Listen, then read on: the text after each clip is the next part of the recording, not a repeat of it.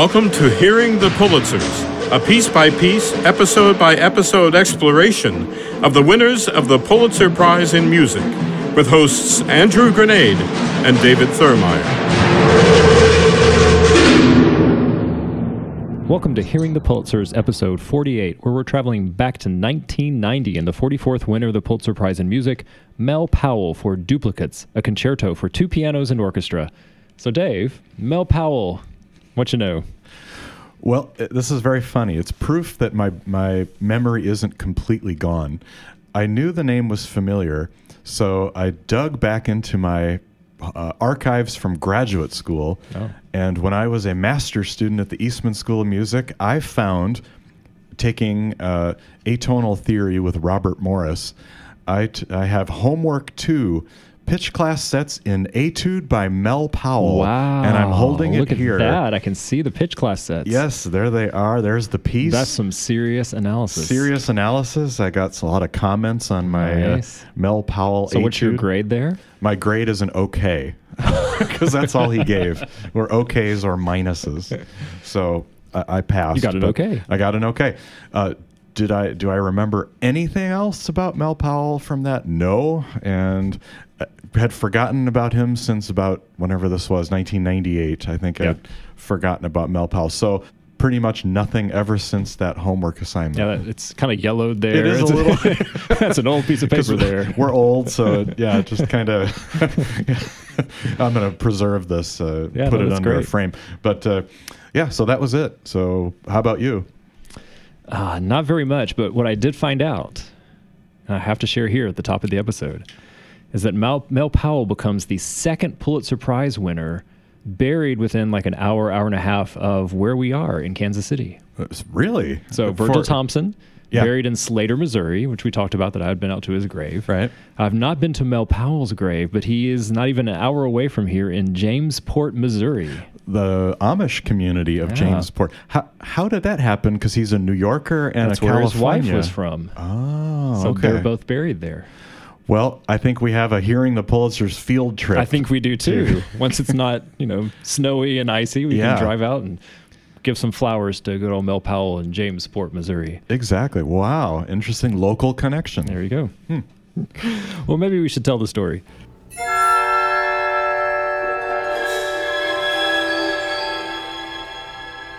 Telling the story.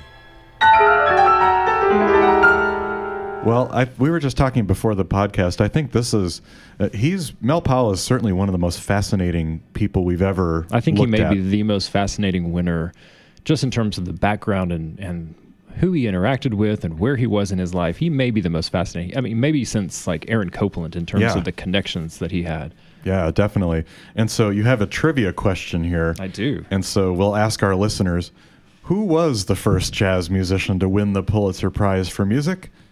Hint: It wasn't Wynton Marsalis or Duke Ellington, who Or we we've talked about. discussed. It Yeah. was. Mel Powell. Wait a minute. All right. Duplicates isn't a jazz I piece. know. We have this kind of three lives of Mel Powell, and the first is, like you said, New York, and he is a jazz pianist. So the story goes that uh, born Melvin Epstein in New York City, In 1923. 1923, started playing piano in 1927 when he's four years old. Was going to be a concert pianist until his brother takes him to see the great jazz pianist Teddy Wilson, and he's like, "That's what I want to do."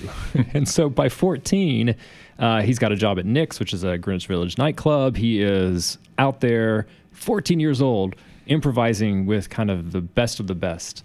I mean, really a, a piano prodigy. And it's of that, uh, you can hear lots of recordings when he gets a little bit older with some, he played with some very famous people we'll talk about. Uh, but it's it's that stride piano. It's Yeah. that really fast kind of, yeah, very swinging. It's very much that kind of 1920s Jelly Yeah. Roll Morton. I Yeah, mean, that's the kind of style, and it's it's pretty impressive. It is. And he was also a composer and arranger, which uh, he became much more in the spotlight, playing with a couple of famous people, including one Benny Goodman. when he was 18. Yeah. and that's right before that is when he changed his name. So when you're with Benny Goodman, professionally after that he's known as Mel Powell. Mm-hmm. But yeah, can you imagine being 18 and playing with Benny Goodman? I know. And arranging for Earl Hines. Yeah. I mean, that's the life he was living. It's Yeah. absolutely, absolutely amazing. So I thought we should listen to, of course, a little bit of Mel Powell because it's just so good. Yeah. Um, so this is actually him playing with Benny Goodman as a piece he wrote for them called "The Earl." Has no drums, so he's the percussion section along with a bass. Um, but you'll get to hear a little bit of him trading licks with Benny Goodman, and then a bit of his piano playing.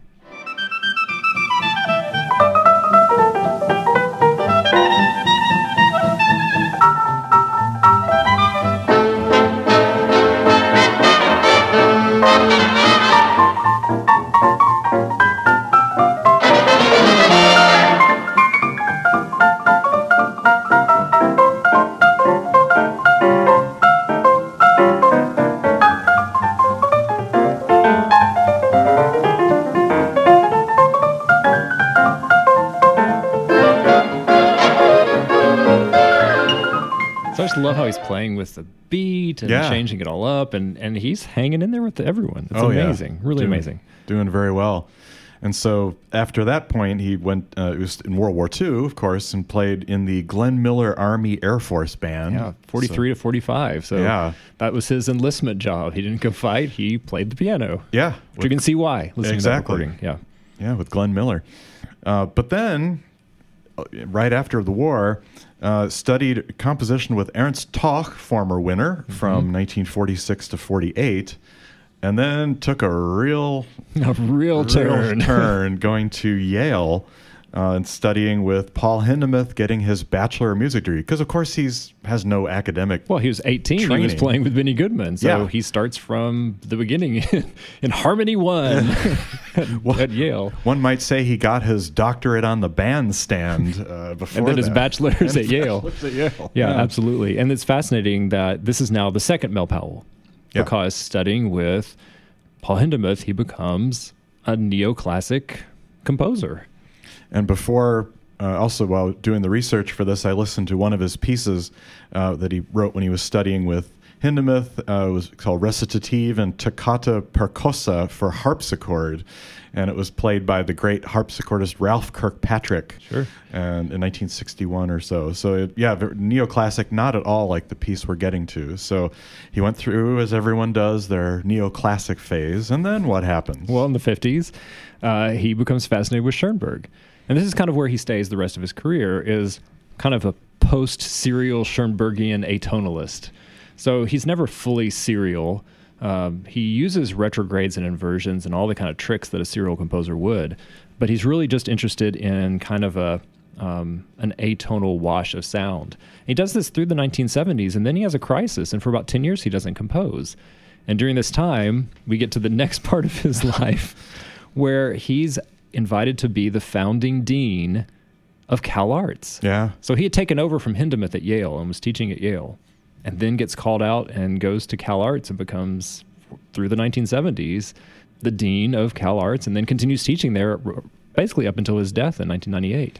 Yeah, he even became the provost, and Right. at, and then uh, decided he'd had enough of being a provost and wanted to go back to doing music, and yeah, and then retired, and that was that. So it became a West Coast fixture, uh, even though. It, well, I mean, we'll talk about the piece itself, but it, it may have a lot of echoes or shadows of the East Coast with the serial work, Right. but but definitely based on the West. And we'll we'll hear some something about his reaction to winning because that Of where he was. yeah where he was plays into that. But the one thing we didn't mention is that part of the reason for all these shifts is that he had mus- muscular dystrophy. Right. And so uh, when he went to study composition, it was because it had affected his legs and he couldn't tour around like he had for, at that point, almost 20 years.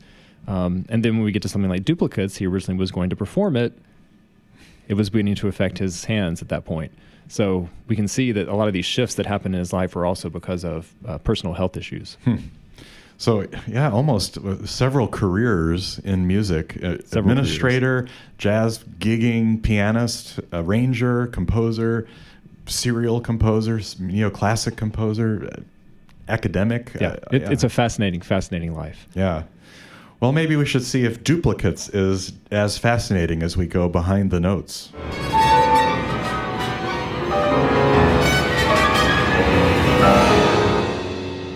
Behind the notes. All right, first we have to talk about where this comes from, and you actually have the score, which is Enormous. it's like two or three feet tall. It's an enormous, enormous score, and partially that's because of all the percussion. Yeah. Uh, but right at the beginning, it tells you the provenance of this that it was commissioned by Betty Freeman, and we've talked about Betty Freeman a couple of times. She is just the most important com- uh, patron, especially in California, especially on the West Coast, of avant-garde music. So I've come across Betty Freeman because she was a huge supporter in the 70s of uh, Harry Partch. Yep. Um, she was a huge supporter of Steve Reich in his early years, and here she is continuing that tradition, supporting Mel Powell by commissioning a piece that was going to be performed by the Los Angeles Philharmonic. And there were a few issues uh, because it was originally going to be played or slash conducted by the famous conductor and famous former conductor of the L.A. Phil, Andre Previn. Right. Uh, but didn't work out. He resigned and ended up not playing it. But a couple of new music pianists, Robert Taub and Alan Feinberg, took it up and did play the piece together. So uh, it's in three movements and long. There's a funny quote in the, I think in the liner notes, uh, where he, Powell talks about how, oh, I was, this was just going to be my nine minute usual piece, but it ended up being 32 minutes long. So it's divided up into three movements. Uh, the first one is called Anta. The second is three interludes, which have uh, madrigal, immobile, and mobile. And then the Anta variations for part three. So basically, you have two big movements, and then one, the three interludes is actually a fairly short movement. Uh, the three interludes are madrigal, immobile, and mobile, and you can hear where those things change because the, the the textures, the instrumentation change in those sections. But each one is like maybe two minutes long. I mean, it's a very very short little interlude before you get back to basically variations. Yes, and as Andrew mentioned, that there's an enormous amount of percussion. So there's uh, three players, but I mean, how many? You could, Oh, over twenty Over 20 per- percussion different- instruments that Yeah. those three players are are managing. So I'm curious when you're when you were listening to it, how you think because a, a, a two piano concerto, it's called a concerto, but I think there's a lot of moments where the pianos sort of are subsumed by the orchestra, and it's it's doesn't necessarily feel like a concerto at times. It's Yeah, it was interesting to me that you get this, especially at the start of it. I'm going to play the start here in just a moment. You get these kind of piano gestures, and then it's almost as if you get the orchestra taking those up and, and carrying them on. And the piano is still there. You can hear it kind of bubbling away in the background, but the piano is completely taken over. So it's not so much like they're they're concerting against each other. They're not fighting against each other, and it's not like the you're really listening just to the piano. There's all of this uh, extra, extra music in the orchestra that really is kind of the focus of what you're listening to. So let's just listen to the beginning, because I think you can hear it really clearly right there at the very beginning.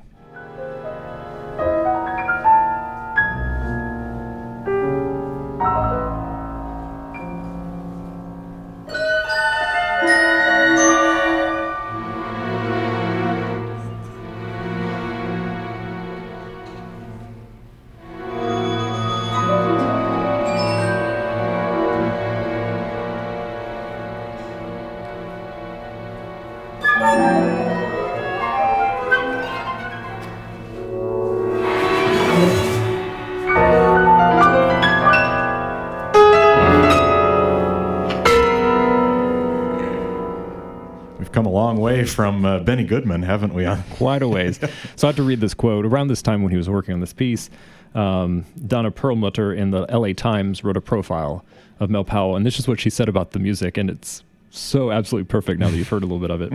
Uh, she said that his music is austere, non populist music, where one can discern no common theme, no steady beat, no compelling cadence, a private art. Ooh, So that's pretty evocative of Yeah. what, what's happening. That it's it's very much like you're getting a peek into Mel Powell's head. He's not uh, like inviting you in. He's just saying this is who it is. There's not a sense of him reaching out to the audience. No. Uh, in like say Stephen Albert in the River Run that we heard uh, a couple of episodes ago. No, definitely not. And part of it is also the musical language that's involved here. So you mentioned his his serial background. I don't I don't know the I didn't analyze it, but I would assume there's a lot of serial procedures if if it's not totally strict serialism. But yeah, it's very kind of reminds me a lot of Messiaen and the sounds. It totally reminded me of Messiaen. I heard like W.C. Messiaen was Yep. uh, all over this of this piece. In fact, um, he said Mel Powell said talking about this um, work is that he was reminded of being in Paris during World War II and talking to an old musician who knew Debussy. Hmm. This is, tells you how old Mel Powell is. 1823. um, knew WC, and he said he'd forgotten most of the stories, but one thing that he told me, this is Mel Powell speaking, has come back to me frequently over the years. It was about a time he and Debussy were having a glass of wine at the Chat Noir, and Debussy said, Do you know what the perfect music would be? A perpetual cadenza. It would be like a chain of gold coins, each like the other, but different enough to claim independence. I've never forgotten that, and that became my goal for duplicates.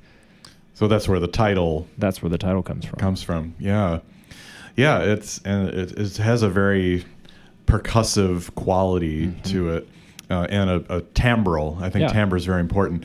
And then I also, uh, along the same lines, thought of Boulez or kind of the like maybe not Le Marteau, but some of his big orchestral pieces have that tinkling Yeah. sound, and the pitch is really not. The pitch is not important. issue. No. I mean, No. sure, it's being used to control the piece and, and organize it. I thought I'd play a little bit of some of that middle movement because Yeah. a lot of that, this kind of coloristic stuff that you're talking about, that's very Messiaen and, and Boulez kind of comes through.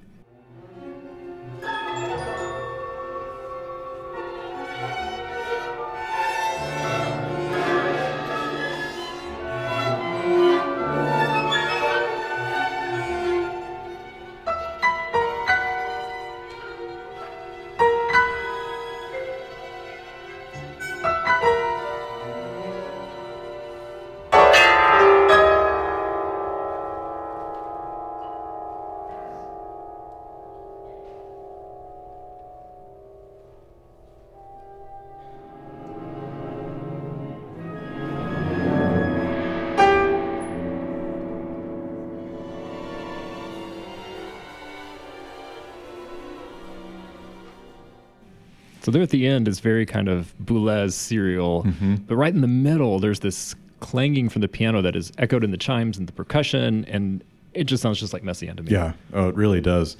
And again, in the in the score, when you, it's very hard to follow the score. But there are moments too. Very, uh, there's some aleatoric things, which I know Boulez eventually kind of got interested in that, and I don't know about Messiaen, but uh, but moments that says non-metrical and metrical. So there are parts where the performers get to play for a minute or five, 50 seconds or something and Yeah. uh, have a little bit of improvisation along the lines of this cadenza idea uh, where they're getting to, to play.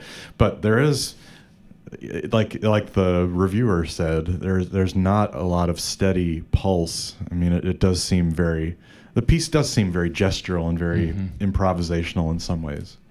I'm curious what you thought about the interplay of the two pianos, because he went to the pro- problem of writing two piano parts, Yeah. um, calling it duplicates, of course, which also plays in the two pianos. Um, what did you think about the way the two pianos interacted, or did you think they really interacted? I didn't. I think sometimes it was hard for me to tell that there were two Yeah. pianists. There, there were like- moments when it could have been one pianist Yeah. playing. Yeah, with all the big flourishes Mm-hmm. and things like that, which were probably broken up. But yeah, it was hard to distinguish. They didn't have a personality like Right. some two piano pieces. You can really tell, like Poulenc or different. You can hear what's going on, but. No, I, I, it seemed to me to be more just part of the texture and part of the overall sound, the thickness, having two pianos. Yeah, and that I felt the same way, and that really seemed to me to be what he was after. Is he's not after themes. Um, from audibly, what you can tell, there's not a lot of development. I'm sure there's plenty of things going on that we could dig into in the way that he's constructed the piece, but audibly, you couldn't hear that kind of development. And so instead, what you're left with is timbre Right. and the piano just becomes part of that timbre to me except for that little bit i played you at the beginning it doesn't seem like they're even leading the timbre that it's just part of the overall wash Right. And so thinking about it in context, is that are these techniques kind of similar to some of the pieces we've looked at recently or seem like an old fashioned it seems old fashioned. it does. It does. yeah it does not seem like it's written in the late 1980s No. it very much feels like a kind of 60s early 70s uh, piece of music Right, right. Well, shall we uh, see what everyone else thought about it? Hit or miss? All right, so we have some wonderful quotes from whenever Mel Powell discovered Oh. that he had won the Pulitzer. Um, he was reached by phone, and so everyone was able to kind of print this up in the newspaper when he won in 19 for the 1990 award. Um, and evidently, he showed up for a graduate student's lesson, and the graduate student was literally on the phone at his desk and said, "Oh, it's someone from East back east. They'll call you back." And so he started having this lesson, and then the phone rang again, and it was Susan Feder, who was the uh, VP at uh, G. Schirmer at the time, who was And a member publisher. of the uh, Ives Society board as well. That's right. All these connections to, to Pulitzer winners. I know. Congratulations, she said. And Mel Powell said, I thought, uh oh, this is going to be one of those typical financial dealings that go on between composers and publishers, that she's finally found a, a hundred bucks belonging to me. Okay, what is it? I said. It turns out she had heard the Pulitzer announcement on the radio in New York and never suspected the news hadn't reached me yet. The student knew and didn't say a word to him. But he said, It's true the music I traffic in, along with Milton Babbitt, Elliott Carter, and others, has never gained a great popularity. And so he thought that being out there on the coast, far away from the whole Eastern establishment with the Pulitzers connected, that he would never win. Yeah. Because as we've seen, it's a New York award. And composers who are connected to New York win the award. Mel Powell is out at Cal Arts. so it is kind of shocking that he would have won. Yeah, especially for this type of piece too. That you know what was well, Roger Reynolds was a recent winner, so I guess that And where was Roger Win- Reynolds? was also West right. So we're Coast. seeing this kind of West Coast trend, I guess, in late 80s and early 90s. Mm-hmm. That's the only thing that kind of might have made Mel Powell think, well, someone Yeah. on the West Coast just won. Maybe I could win too. Yeah, that's true. That's a good point. Well, this piece was, as we said, premiered by the Los Angeles Philharmonic. It was on uh, so Friday, Saturday, Sunday in January of 1990, and the concert featured. It was a pretty long concert actually. Uh, so first, Our Town music from the film by Copland. Then we had this piece. So then the the duplicates. So that was a 32 minute piece. Then the intermission. The Nielsen Concerto for Flute and Orchestra, and then Sibelius Seventh Symphony. Oh my gosh. That's So, a heavy program. Heavy program, definitely. Conducted by David Alan Miller was the conductor then. So now I have some interesting news here in our jury report. It, it, it will touch on something you and I have mentioned in previous episodes. But right. but first, what did the jury say? Well, the jury unanimously recommends duplicates. Uh, the work was first performed, blah, blah, blah.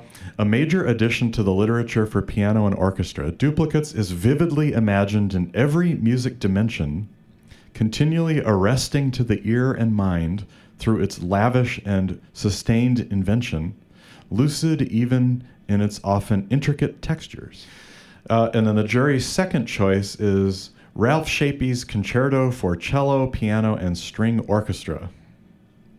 We'll come back We'll to come Ralph back to Ralph Shapey. He's he's going to figure prominently in just a couple of episodes. Yes, and I remember uh, you and I read a quote about what the. Uh, this was not listed in the jury report, but I think it was also mentioned that the the jury was so enamored by this piece that it only took them. Three minutes. This Yeah. was in the the liner notes to the recording when it was uh, released. Um, Alan Rich, who was writing it, said uh, that always not only is known for favoring innovative musical styles, he said they voted in its agreement unanimously after only three minutes of listening, according to an insider report. Wow. Now, I mean, we know who's inside the room. Yeah. So if you want an insider report, it's going to be one of those, if it's even true. And this is the question we had getting into this: is Yeah. was it true? So did you discover? Unfortunately, no. But I found something else very interesting that didn't happen. And you and I wish that it would have, probably. The jury recommends that a special citation be given this year to John Cage. Wow. Though an uncommon, oh, th- uh, through an uncommonly inquiring, productive, and influential career, Cage has never ceased to evolve. His co- uh, considered espousal of chance and disavowal of personal expression has not ultimately kept his works from attaining both strong and affecting profiles. as an artist who, whose entirely individual path has had much international significance, he has earned special recognition with a large and still growing body of work musical, graphic, and written. Can you imagine if John Cage had gotten a special Pulitzer? And even more so, who was on the committee? Who was the chair? Well, Was it Roger Reynolds? he was on the committee. He was on the yes. committee because the past winner always is, Yes. is there somewhere. So he was there, but the chair make for that would make a lot more sense for Powell. It was Donald Martino, Ah, so that's an obvious choice. Mm-hmm. And then David Hamilton, who was a critic and uh, wrote a lot for the Metropolitan Opera and Okay. taught a little bit at Juilliard and was a, a critic. So fascinating. it's fascinating. Yeah. I can't Ninety- believe 1990. they they wanted, and that's at the end of his life. Yeah. So it's totally appropriate. It's like when they tried to honor Duke Ellington. It's the same kind of thing. Someone who had a huge impact on musical production in the United States and changing uh, the way music is produced. Totally overlooked by the Pulitzer. totally overlooked and so it makes you wonder uh, obviously it didn't get up to the, hi- the higher ups Mm-hmm. didn't agree with that recommendation so what could have been Yeah, that would have been amazing because then we could have talked about John Cage getting his special citation. i know I in know. 1990. Well, You the critical establishment was very in favor of this work, so it doesn't surprise me. Yeah. Um, and it also kind of strikes me as a, uh, it's not that it's, it's Mel's turn, the way we've talked about, uh, especially in the 1940s and 50s that they passed it around, but let's honor someone who's now done this significant work, who has done so much over the course of his lifetime. In some ways, I see this as a lifetime achievement award, like a roger sessions winner like a Roger Sessions winner. yeah that's true i think that makes makes sense and this is was his most substantial composition to date. So it makes sense to pick this one to kind of honor Mel Powell for what he was do- doing. so it's our moment of truth here. Uh, is duplicates a hit or miss for you Well, if you take hit or miss to mean, am I ever going to listen to this again? Then this is a huge miss. Unfortunately, I really could not get into it. Um, I appreciated the colors, um, but I mean, just us talking about Messiaen, it made me want to go listen to Messiaen. It Yeah. made me want to go listen to other composers as opposed to really appreciating what Mel Powell was doing here. What about you?